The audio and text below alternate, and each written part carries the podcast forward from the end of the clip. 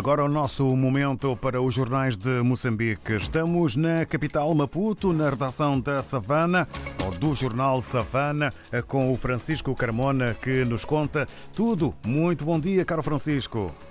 Bom dia, rádio ouvintes. O Savana desta semana aborda a nova vaga de deslocados em Cabo Delgado, que é claramente a maior crise humanitária desde junho de 2022, quando pela primeira vez, em 2017, a insurgência sacudiu a zona sul de Cabo Delgado.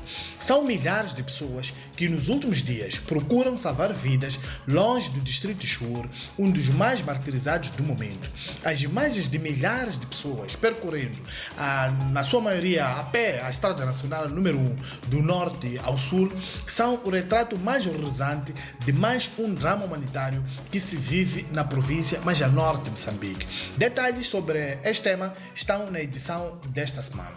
Continuamos a seguir o caso das linhas aéreas de Moçambique, onde as acusações públicas de desvio de fundos com recursos a esquemas ardilosos feitas semana passada pela Fly Modern Arc terão causado um grande desconforto em setores governamentais, a avaliar pelas indicações avançadas ao Savana por uma importante fonte ligada ao governo. A fonte governamental reconheceu ao jornal que o modelo de assessoria incumbida à consultora sul-africana não foi a mais acertada.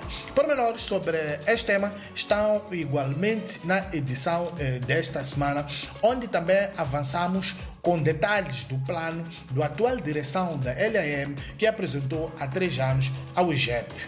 Continuamos eh, também a publicar parte das alegações finais no Tribunal de Londres, onde Moçambique procura obter uma ordem para anulação das dívidas ocultas. O argumento de Moçambique assenta na questão de que o designa, designa, que é designado como eh, linhas vermelhas que os bancos credores deviam ter detectado para não prosseguirem com as transações que totalizaram 2,2 bilhões de dólares. Os advogados de Moçambique dizem mesmo que os bancos ignoraram deliberadamente todos os sinais de risco de fraude financeira.